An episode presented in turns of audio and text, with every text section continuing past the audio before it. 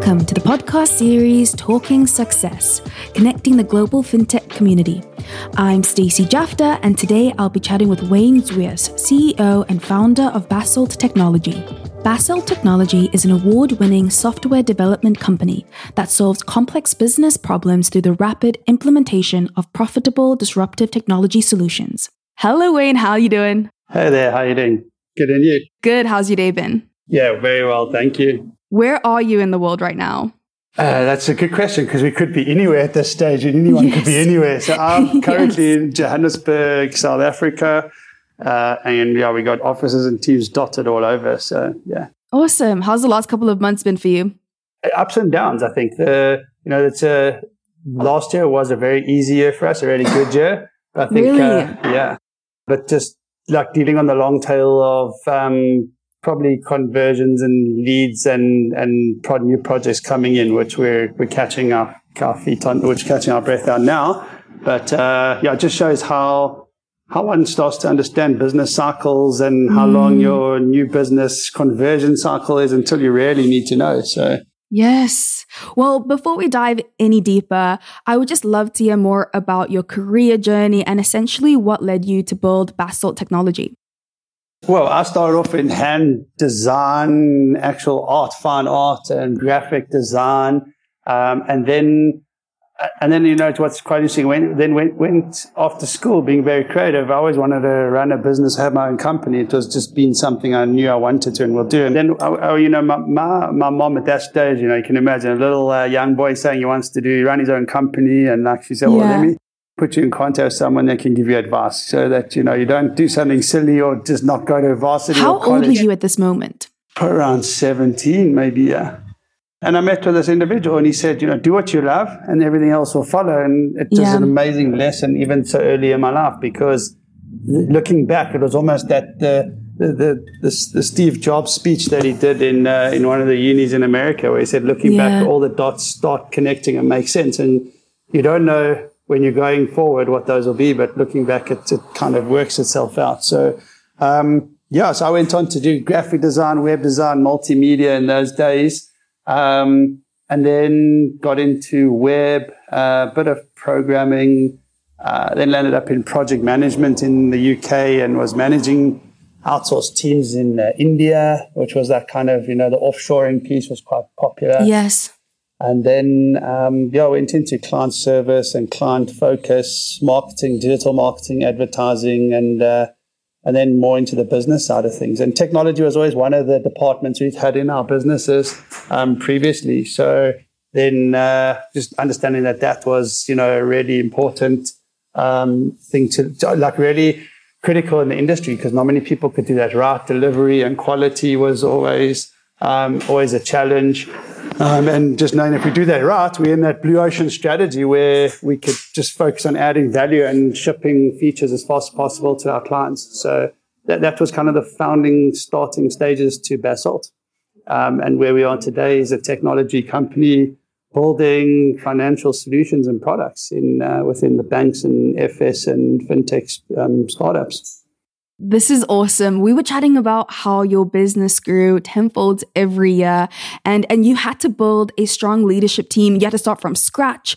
What was the most important attributes you looked for in the leadership team? And how did the company culture change as each member joined the business?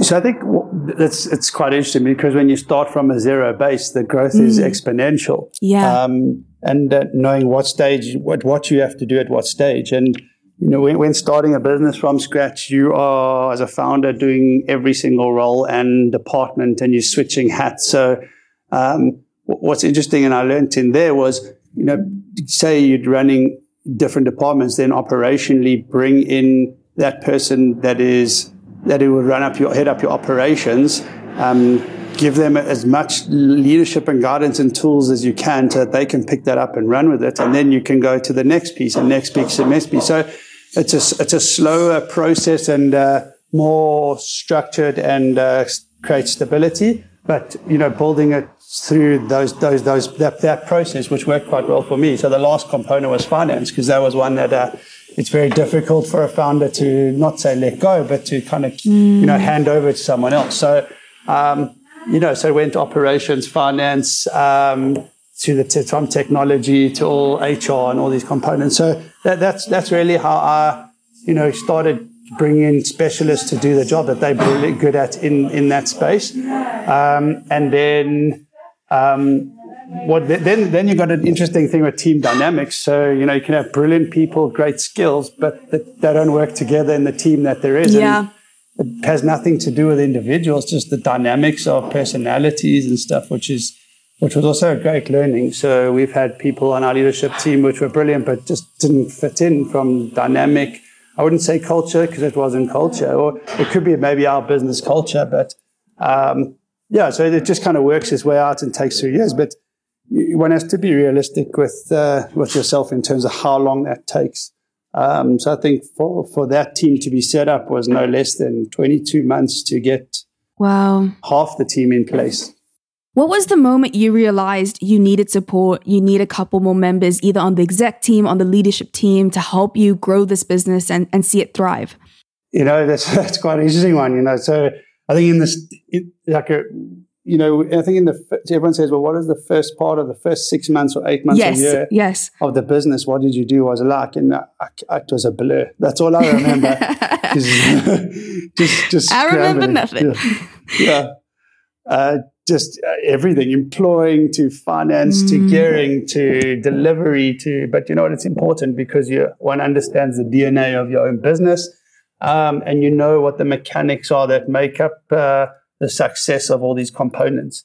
Um, and I've always said, you know, a business has a heartbeat and potentially the founders know what that rhythm of that heartbeat is. And if it misses a beat or two, you know where to pick it up. So often when you see businesses or companies being bought out and handed over so quickly, they that there's a high percent of failure or team dynamics because uh, external individuals or companies don't know what that rhythm is or the rhythm of the company. And that's also where the culture changes, where people leave a company because the culture changed, but it was actually more the rhythm of the company and how it was working and running. Um, so yeah, those are quite interesting uh, lessons and learnings I've had through that process. Yeah, we're working with a couple companies that only have founding members and they're currently building their exec team. Do you have any advice for them where the company culture is ultimately just maybe a founder and a co-founder, um, and it's they need to decide right now the direction they're going in?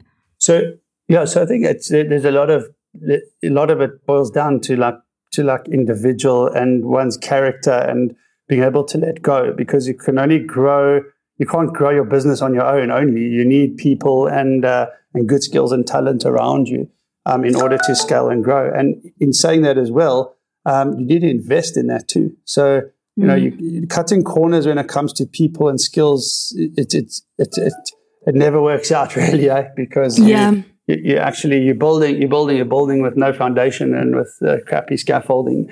Um, so you know it's finding the best people, and, and even I've had this, and it's, it's been a lot of what our success is. I'd rather have less brilliant people than many average.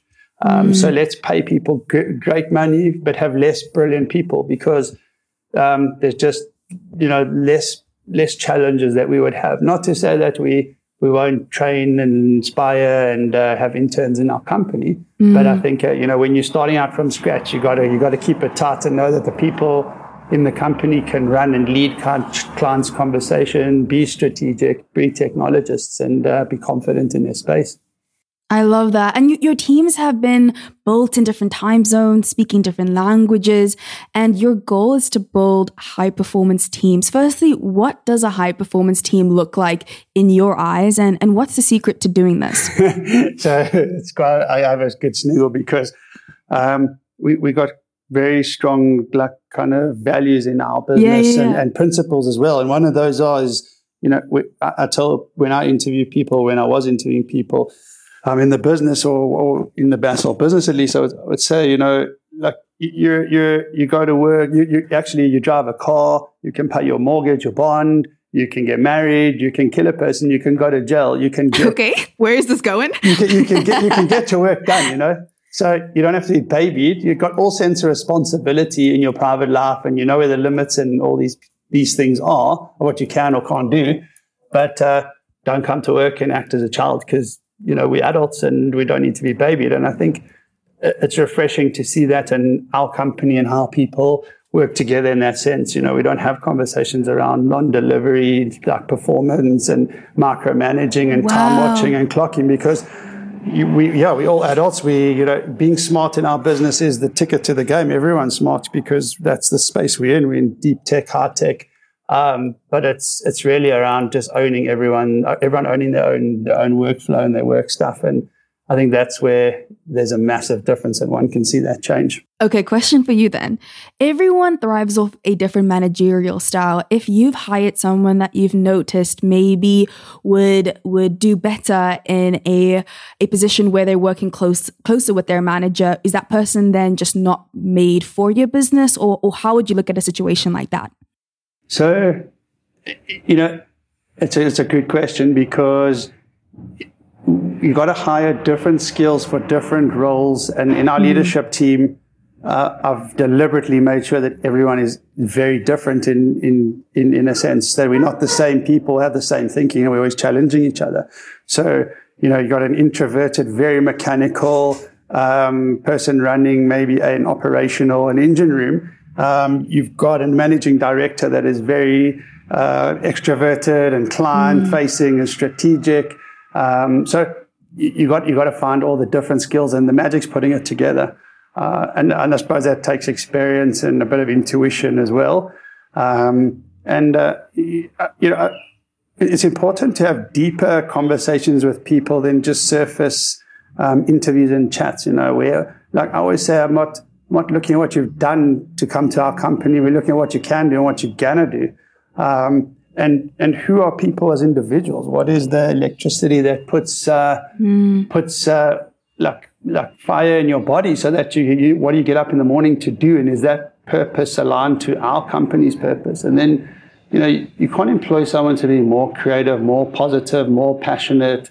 Um, those things individuals come to a business with, or so you know you got to align to those, and then everything else falls into place quite nicely.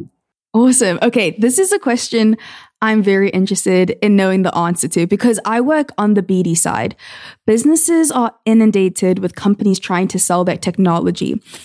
How do you get in front of the right person? How do you get their attention? And then what sets Basalt apart from the rest?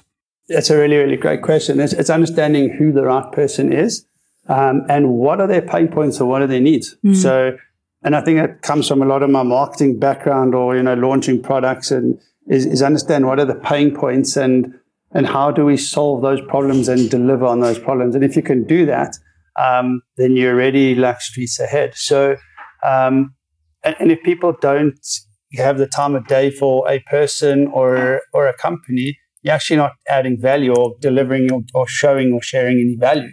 Because if if anyone sees value, they'll jump at it because that that's what we're after uh, in terms of of uh, needs or our requirements. So, and it's often people said, well, who are your competitors? And I actually don't know and I haven't had the, the time or, or, lost the energy to, to do that because uh, we're solving our clients' problems every day and we're looking at our clients' customers and our clients as a customer and their customers and how are we enriching and bettering their lives and, and giving them solutions. And doing that right is just where word of mouth spreads and, uh, and the and the magic is created. Okay, so you've identified the right person. Now you're trying to get in front of them. Uh, is there any innovative ways you go about this?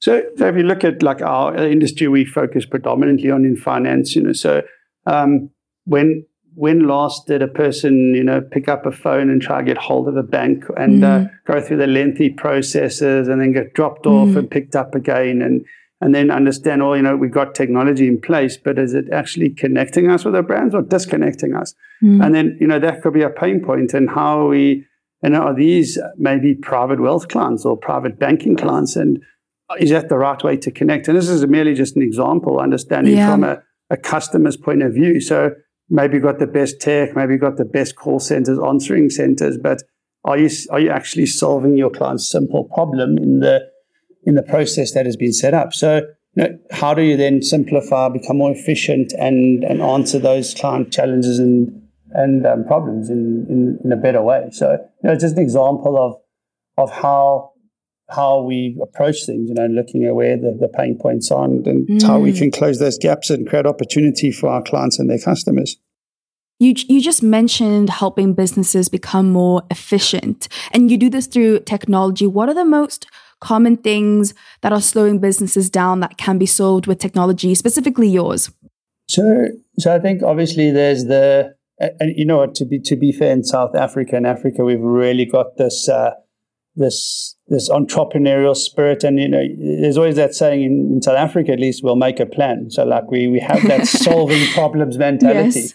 But I think it, the, there's a right time and place for it, but where we can be a lot faster and quicker in the way we do things and deploy and, and not overthink and be critical um, around the risks too much. You know, start to get going, and once you're moving, um, one can uh, then build out the, the, the pieces there. And there are many great stories around there we've had, you know, but obviously they sit within uh, within our clients' environments, which is quite high in IP. Um, but again, uh, yeah, it's, it's it's really be able to move faster than than a mothership can or a massive corporation, and they're, they're massive pockets of excellence. But uh, mm. uh, that's going to change. And uh, you know, looking in the UK and and working a lot in the UK, we the, the customers driving that behavioural change um, for for the corporation. So you look at the Revoluts and the Monzos and all the banking apps yeah. and fintechs and you know, the, the, the, banks have to play catch up now because the customers driving that, uh, those new initiatives and trust and journey. And uh, I think it's going to happen in South Africa very quickly. And if not already, it is, but uh, it's going to, it's going to come quite fast. I'm excited to see what's in store. Wayne, you have exciting things in store from your end. You're starting a venture builder between South Africa and the UK. There are two VC models in Africa, the traditional model and the new model. What are your thoughts on the two? So yeah, it's it's it's a it's an interesting and uh, I suppose every everyone has a purpose and every every investment um, strategy or or model has a purpose. But uh, what we're looking at is um, is having um, founder builded um, venture where um, the founders bring the ideas and have um, the, the, opportunity to then build those and, and grow those. and what's what's exciting there is um, there's an understanding of what those businesses are and from early, early stage. Um, and in that space as well, if you know something doesn't work, you scrap it and you find the next one. So it's almost like a, an engine room for great ideas to get to the next stage of Series A, Series B funding. Um, so we've got four businesses already that are, go- wow. are going into the engine, um, and looking forward to yeah how those are going to be um, accelerated and taken out, or, or, maybe one or two might not, but then uh, we go back to the drawing board. So a high performance team between South Africa and the UK, um, and looking at building these great initiatives. So, um, and it, it's becoming quite uh, quite a big trend in terms of um, venture building studios. So um, they typically start with 100% ownership for the founders, and then uh, and then, then they give them equity, and then there's also opportunity for for South Africa to look at corporate innovation and a bit of a blended model of the free reign uh, venture builder startup studio, for another word, um, in a corporate innovation and way of doing it. So, um, really excited. We're really excited for that. And uh, the opportunity is massive. That's awesome. I'm excited as well. Wayne, thank you so much for sharing your thoughts and advice. It was so helpful. There's a couple nuggets in there that I'm excited to implement in my day to day. Where's the best place for listeners to reach you?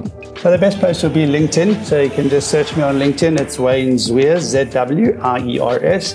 And it's Basalt Technology is the tech company that we have. Um, and then Launcher is going to be our venture builder in the UK which will be coming in the next few months. Awesome. Thanks again, Wayne. Amazing. Thank you for having me on the show. Thank you for listening to this week's episode of Talking Success Connecting the Global FinTech Community. Feel free to follow us on LinkedIn at Talent in the Cloud. And if you're interested in exec talent, expanding your team, or you yourself are looking for a new, exciting change in your career, check out our website, talentinthecloud.io.